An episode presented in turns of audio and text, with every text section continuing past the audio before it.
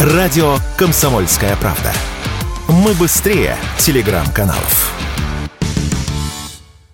Аборты в России возьмут под контроль. Вопрос о прерывании беременности в России уже давно является предметом бурных споров. Очередной шаг в этом направлении сделал Минздрав. Там разработали проект приказа по контролю оборота препаратов для аборта. Проект обещают доделать уже на текущей неделе. Проблема абортов тянется в нашей стране уже давно. Президент Российской ассоциации общественного здоровья Андрей Демин рассказал радио «Комсомольская правда», что началась она еще в прошлом веке. И брать эту проблему под контроль необходимо сейчас, пока не поздно.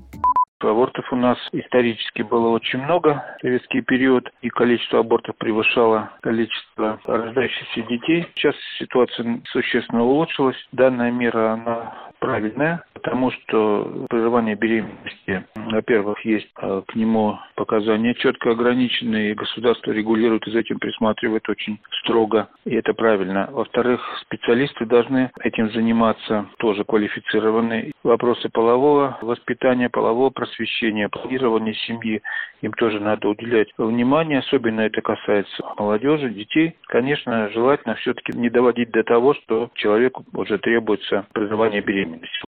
Об ограничении продажи препаратов для абортов в аптеках еще в мае 2020 года говорила тогдашний уполномоченный при президенте России по правам ребенка Анна Кузнецова. В июне этого года она же, но уже на посту вице-спикера Госдумы, предложила не выдавать частным клиникам лицензии на аборты. Однако такие ограничения и запреты могут, наоборот, негативно сказаться на сфере репродуктивного здоровья. Такое мнение в беседе с радио «Комсомольская правда» высказала эксперт Всемирной организации здравоохранения врач-акушер-гинеколог Любовь Ерофеева. Любые запреты, ограничения, барьеры имеют очень высокую степень коррупциогенности.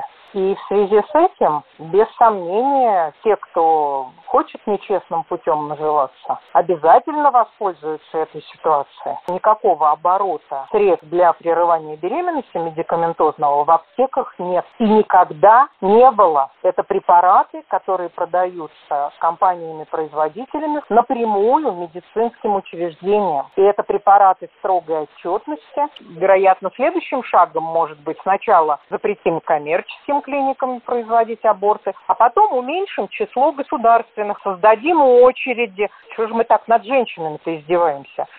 В феврале этого года глава Минздрава Михаил Мурашко заявил, что за последние 10 лет число абортов в стране снизилось более чем вдвое. По его словам, в прошлом году от прерывания беременности отказались 44 тысячи россиянок. Поэтому положительные шаги в сторону повышения рождаемости есть. Надо лишь с умом подойти к этой проблеме и решать ее комплексно.